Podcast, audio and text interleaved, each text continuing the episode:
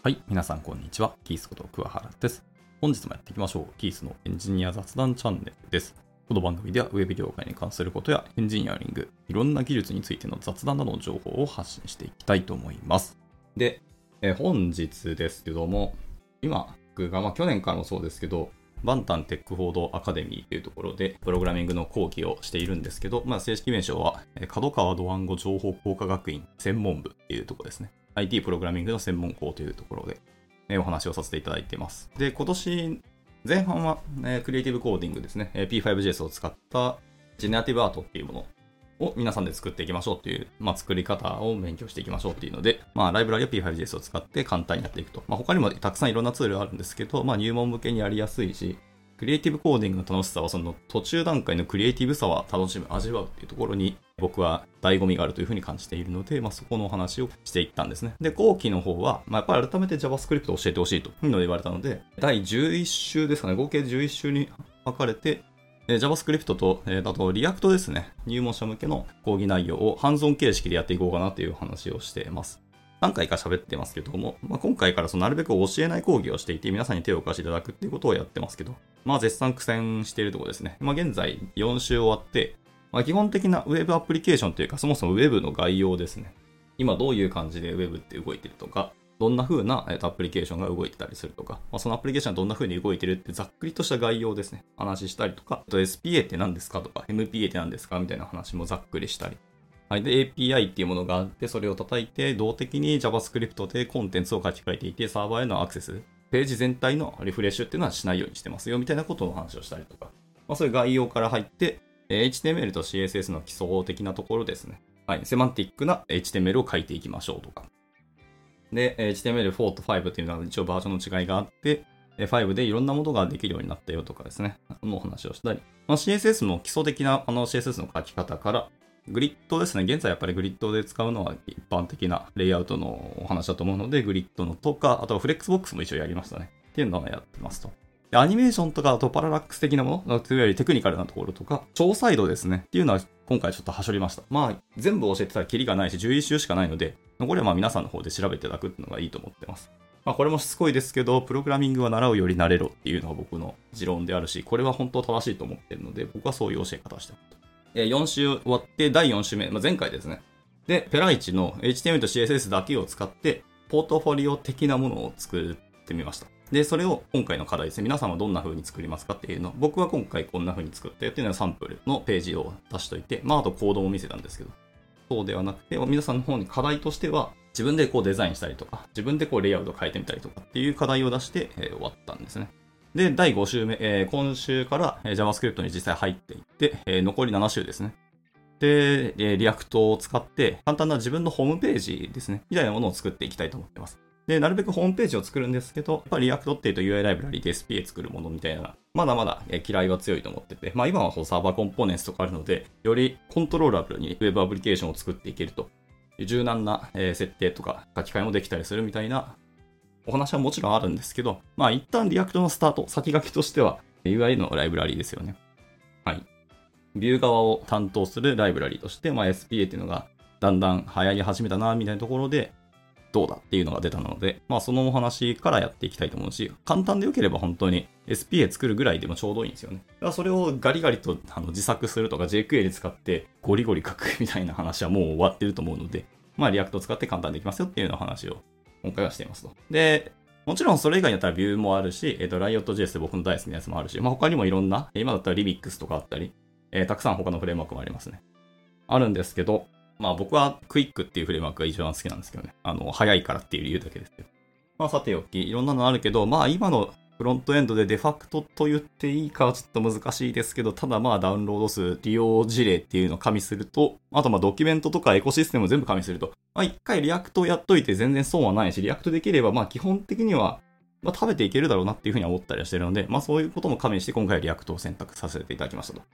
で、今からその React、そもそも JavaScript も、えっと、基本的なところからスタートしなきゃいけないので、で、7週で全部やるって本当に大変なんですけど、で、カリキュラムどうしようかっていうのを実はまだ悩んでます。こう、プログラミング講義始まってるのに今悩んでるんですけど、一応前提条件をお話しますと、まあ、先ほども申し上げた通り、プログラミングの初心者も混ざってますと。あの、もちろんクロートとかやってきたことある、今回の、えー、とフロントエンドじゃない言語をやったことある方ももちろんいますと。で、できる子はもう JavaScript、HTML、CSS も一応ある程度書いたことはあります。まあ、 React 触ってないけどね、みたいな。とか、まあ、先ほど言いました HTML の基礎とか CSS の基礎は一応講義済みです。まあ、すごい荒い授業ですね。全部丁寧、今節丁寧にやってたら、の残り7週とか、そもそもこの3、4週で終わるはずがもちろんないので、それはやめときますと。あと、その細かくやること自体が今回の目的ではもちろんないので、あくまでゴールは React で簡単な自分用のホームページ SPA を作るところですね。トップページとなんか自分の About ページとか、なんか実績 Works ページとか、もしかしたらそのブログページとかも作るかもしれないです。まあそこまでいけたら嬉しいけどねって感じですけど。などなども SPA 的に作れればいいなと思ってますので。でそれを目的としてるので、えっ、ー、と、しっかり HTML と CSS をがっつり理解するってことには今回重きを置いてないです。とにかく作れましたっていう体験とか、自分でものづくりをこうフレームワークとかライブで使いこなすことができたっていう体験をやっぱさせたくて。で、その体験とか実績を持って、まあ、その実績ですね、作り終えたものを、その自分の今後の、何ですか、面接とか、セルフブランディングに使っていただくのも全然良いと思いますし、とにかくプログラミングでものを作るっていうことの体験と楽しさっていうのができれば伝わってほしいなっていうふうに思ってて、なので今回あまり細かくはやらず、使えるってことだけを最優先にしてます。なので理解は後から皆さんがこう手を動かす中でやっていただきたいなと思ってますね。勉強ってそうですけど、最初にこう頭でこう理解をするけど、なんか腹落ちするタイミングってその瞬間ではないんですよね。後でこういろいろガチャガチャやってて、初めてこうストンとこう、なん、なんですか、神が降りてくるじゃないですけど、なんか降ってくる瞬間があるあると思うんですよね。まあそこまでは多分時間がかかるんですけど、ただ腹落ちするまでは皆さんにお任せをすると。で、その手ほどきだけ最初したからねっていう感じでまあ、僕ら教師っていうか教える側はもうそこが最終的に限界値だと思ってますし、その先を行っちゃダメだと僕も思ってるので、話脱線しましたけど、まあそんな感じで、とりあえず HTML、CSS の基礎をやりましたと。で、JavaScript 今から1からやります。で、もちろん1からっていうので、そもそも変数はとかっていうところから本当にスタートすると思いますけど、あとデータの型とか、まあ、演算子、制御文、いわゆる if 文、for 文、while 文はやらないかな。まあ一応説明だけはしますけど、みたいなところですね。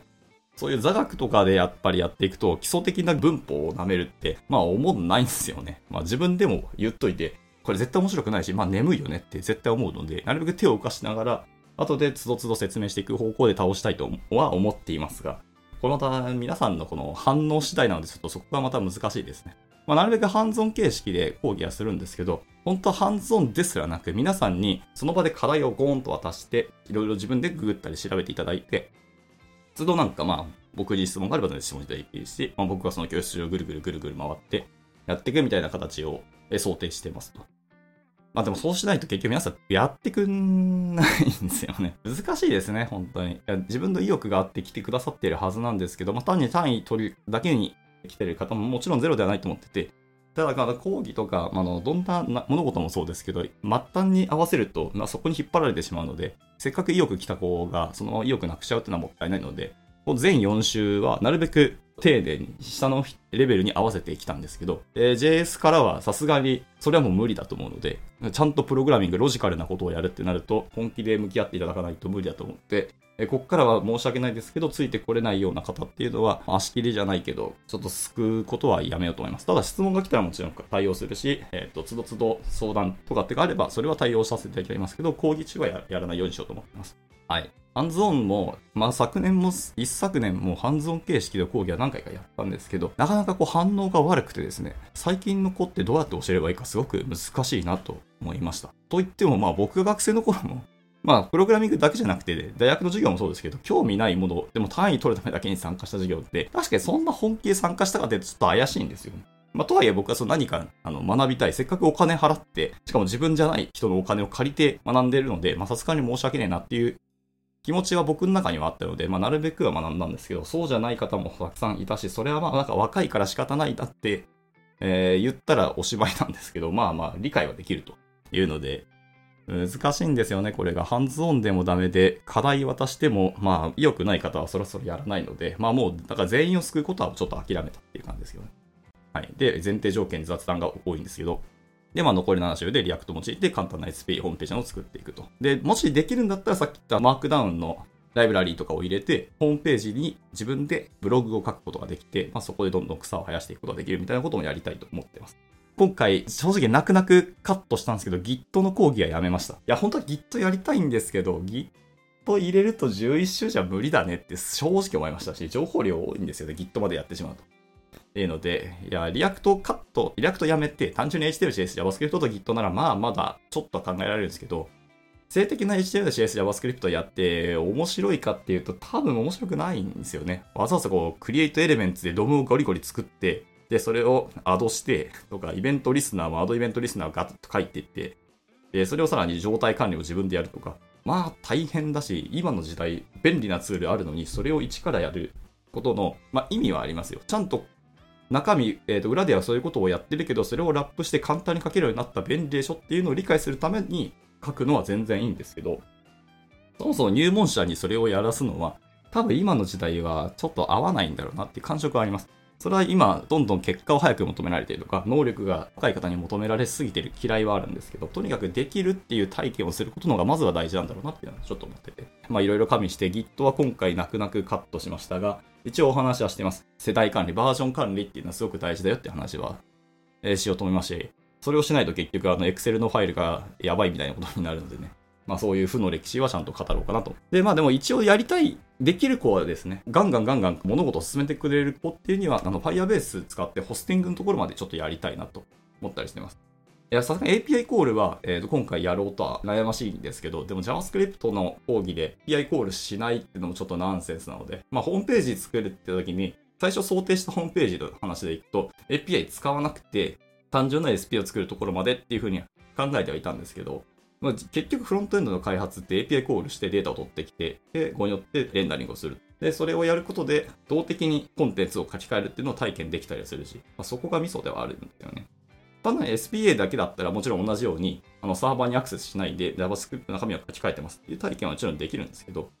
えなんで SPA できたかっていうと、一回一回全部 HTML すべてをサーバーに問い合わせて、計算した HTML をもらって、それを描画するっていうことをしなくてもよくなった。なので、こう、サクサクとえスムーズにページを遷移したりとか、アプリケーションを操作できたりとか、なるべくユーザーブロッキングをやめましたみたいなことが SPA の本質ではあると思っているので、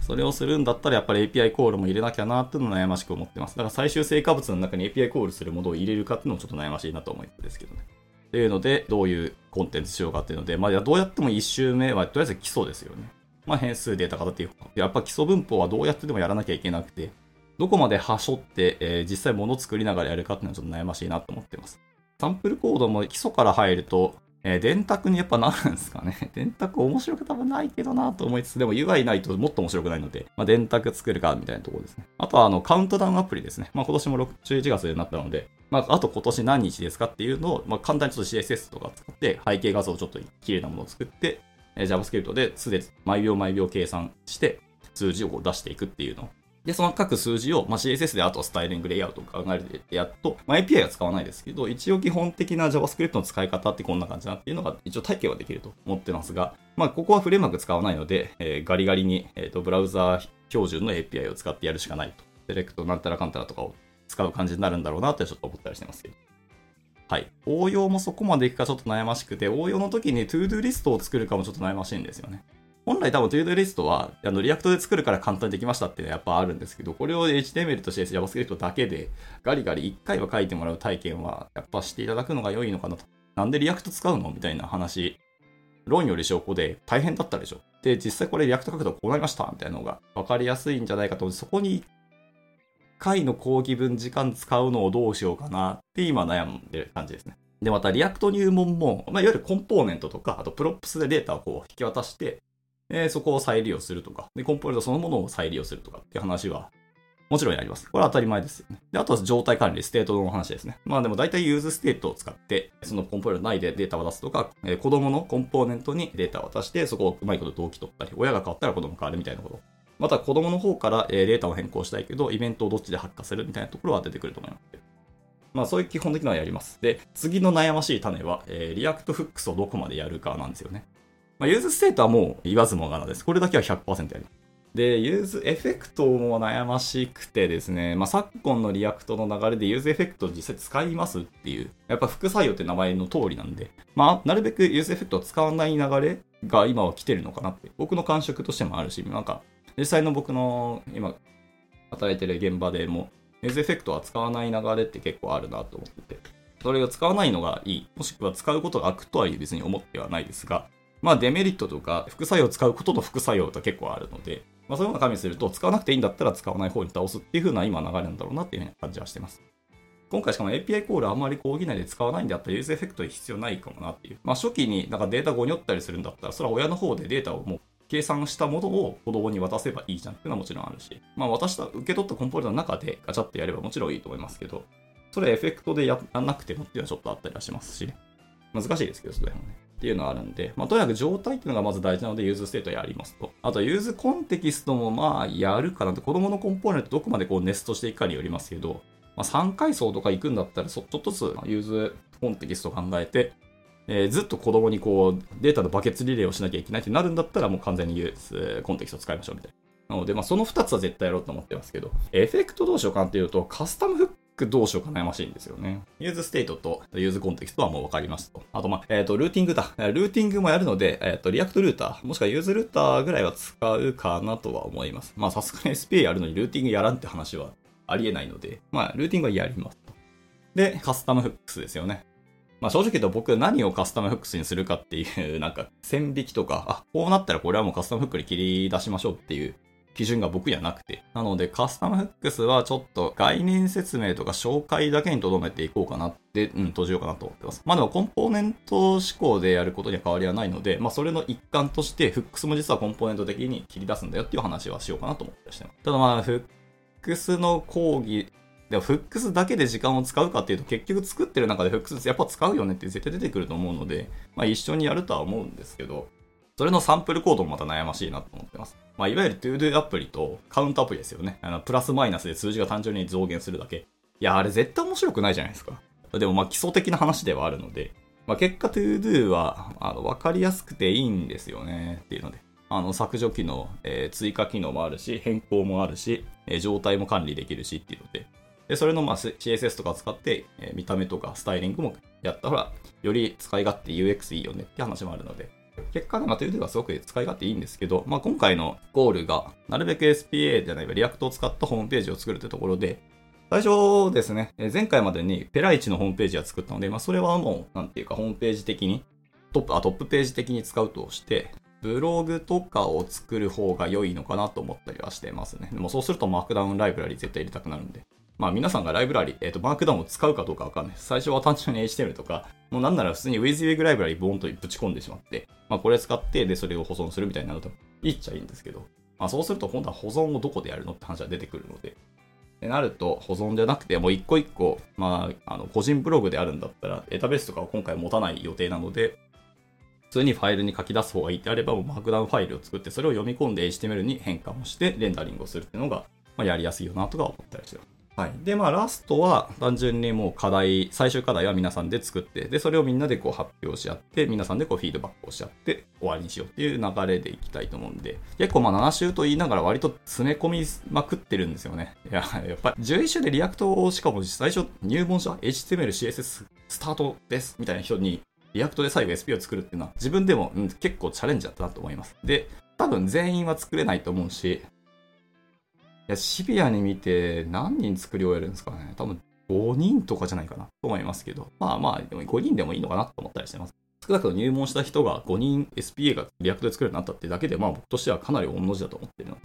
まあそこをやると思います。で、またカイキラもそういう悩みはあるんですけど、また次の悩みは、あの、各回でちゃんと課題を出さなきゃいけないし、それは出さないとみんながやらないからって正直あって、僕の今回の契約内容とかミッションとしては、ちゃんと物が作れましたってところまで持っていくことが僕のミッションになるんですよね。でも、強制させたところでプログラミングが面白いって体験してもらえないし、これ僕の持論なんですけど、意欲ない人に強制的に勉強させても時間が過ぎるだけで結局身にならないんだったらもったいないんですよね、人生の時間がね。逆に言うと僕もその時間を使うことがもったいないんですよね。だから意欲ある子がたった5人でもいいんで、いるんだったらそのために時間使うのは全然いいんですけど、そうじゃないんだったら、お互いに不幸になるので、なるべく全員拾うことはもちろんやめようと思ってますね。とはいえ、課題出してあげないと、次のなんかステップというか、授業の内容だけを写経するだけだと、プログラミング写経ってそんな身にならないのは僕もずっと体験してるので、ぱ自分で考えて何か物事を作ってもらうっていうような場を作るにはやっぱ課題を渡すのが一番と思うので、その課題の内容も悩んでるんですよね。講義中でやってしまうことがほとんどで、それを次の授業までのホームワークにする内容にまた悩んだりしてるっていうところですね。なのまあ、この辺なんかこう皆さんの経験値だったり、こう知見だったり、自分はこういうことを過去にやったことありますみたいなのが、もしあればですね、ご意見もらえたらすごく嬉しいなと思いますけど、はい。まあ、今回はそんなことに悩んでますよっていうので、えー、お話ししてみました。なんか参考になったら幸いです。はい。じゃあ、それでは終了していきたいと思います。お疲れ様でした。